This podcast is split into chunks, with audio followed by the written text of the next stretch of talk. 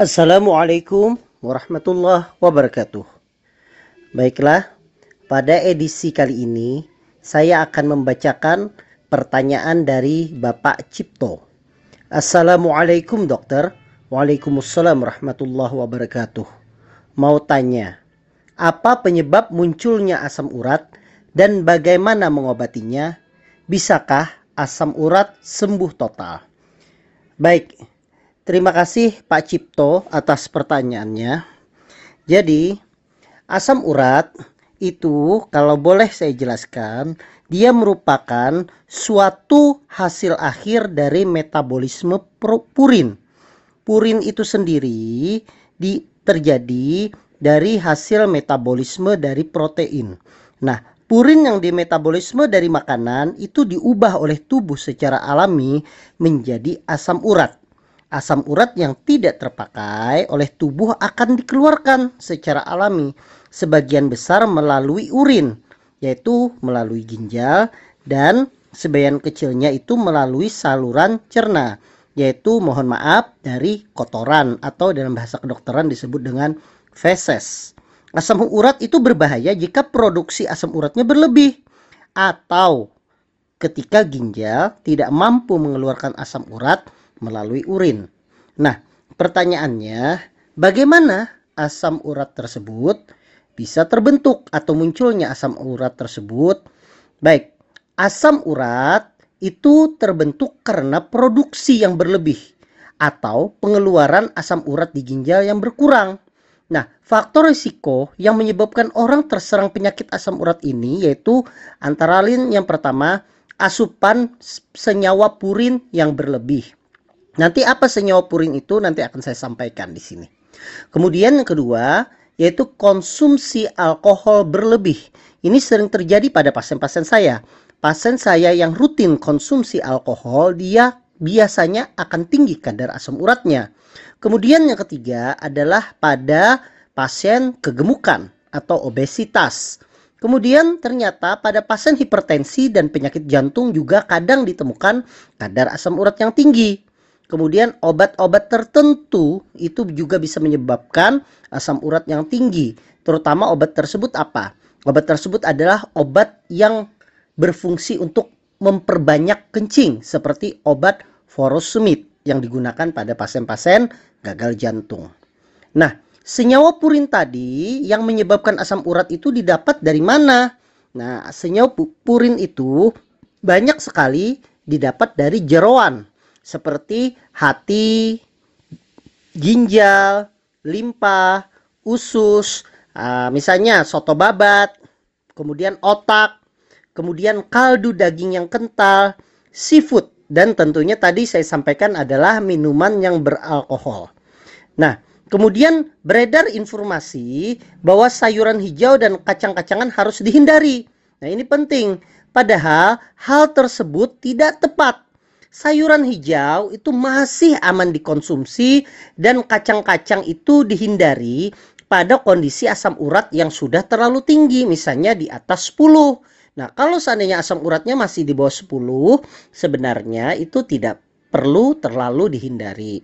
Nah, berapa kadar asam urat yang normal? Pada pria, kadar asam urat yang normal sebaiknya di bawah 7. Sedangkan pada perempuan, itu kadar asam urat yang normal itu di bawah dari 6. Nah, pertanyaannya lagi, Bagaimana cara mengobatinya? Sebelum saya memberikan jawaban bagaimana cara mengobatinya, yang pertama adalah bagaimana untuk mencegahnya. Ya, tentunya untuk mencegah tadi adalah yang pertama, mengonsumsi bahan makanan yang purin tinggi itu jangan berlebihan. Artinya begini, bukannya tidak boleh sama sekali, tetapi ya dia memakannya itu jangan berlebih. Seperti misalnya suka makan jeroan hampir seminggu uh, tiga kali atau empat kali itu makan jeroan. Nah itu adalah hal yang salah. Tapi kalau makan jeroan dalam sebulan sekali dua kali karena ingin variasi makanan ya tidak apa-apa. Kemudian yang kedua mengonsumsi air putih yang cukup.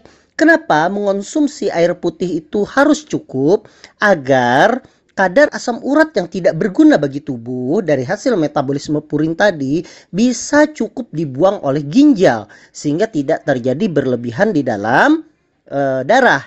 Kemudian tentunya olahraga yang teratur. Kenapa olahraga yang teratur? Agar metabolismenya bagus dan pengeluarannya menjadi baik. Dan tentunya adalah hindari alkohol. Nah, apakah bisa diobati? Bisa. Ya, ada beberapa jenis obat yang fungsinya itu adalah untuk yang pertama meningkatkan pengeluaran asam urat. Jadi obat ini fungsinya adalah supaya asam urat yang ada di dalam tubuh itu banyak dikeluarkan. Cuma ini hati-hati karena obat ini kalau seandainya tidak hati-hati digunakan, digunakan pada pasien-pasien dengan adanya gangguan ginjal itu justru akan menyebabkan terjadinya batu ginjal dari asam urat tersebut. Kemudian yang kedua, ada obat untuk membantu metabolisme dari asam urat e, sehingga dia itu tidak terbentuk asam urat yang berlebih. Misalnya golongan santin oksidase seperti misalnya golongan alupurinol. Nah, kemudian selanjutnya obat-obat yang lain yang tentunya saya tidak bisa menerangkan di sini secara detail. Selain itu, tadi selain meningkatkan pengeluaran dari asam urat tersebut tentunya adalah mengurangi konsumsi dari asam urat sehingga nantinya kalau seandainya itu dilaksanakan maka itu akan menyebabkan tubuh kita menjadi tidak berlebihan asam urat. Nah, asam urat yang berlebih di dalam tubuh itu disebut dengan hiperurisemia. Nah, kemudian saya akan menambahkan uh, Apakah asam urat itu menyebabkan badan menjadi nyeri? Nah, itu sering sekali pertanyaan. Dok, badan saya ini nyeri dok, tolong diperiksakan asam uratnya. Apakah pernyataan tersebut tepat? Nah, saya sampaikan di sini, pernyataan tersebut kurang tepat. Karena sebenarnya asam urat itu tidak menyebabkan nyeri pada badan. Terus kenapa asam urat itu bisa menyebabkan nyeri? Nah, asam urat kenapa bisa terjadi nyeri? Pada saat asam urat yang tinggi, kristal-kristal urat tersebut akan terjadi perpindahan dari darah menuju ke sendi-sendi di tubuh kita. Apa sendi yang paling sering diserangnya? Itu adalah sendi jempol, terutama di jempol-jempol kaki atau di jempol tangan. Ada sendinya.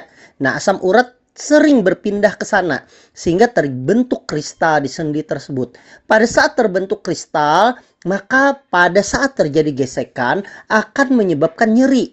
Nyeri, meradang, bengkak, panas, kemudian e, bergerak sedikit menjadi nyeri. Akhirnya terjadi namanya radang asam urat. Nah, radang asam urat itu dalam bahasa medis disebut dengan gout arthritis. Nah, nyerinya sendiri karena asam urat itu hanya di daerah lokal di situ, bukan seluruh badan. Jadi, salah persepsi orang kalau asam urat itu menyebabkan tengkuk misalnya terasa nyeri, terasa tegang. Bukan. Asam urat itu kalau dia meradang dari diagnosa hiperurisemia berubah menjadi gout arthritis, radang asam urat. Tempatnya di mana? Paling sering di ibu jari, di jari kaki ya atau misalnya di mana?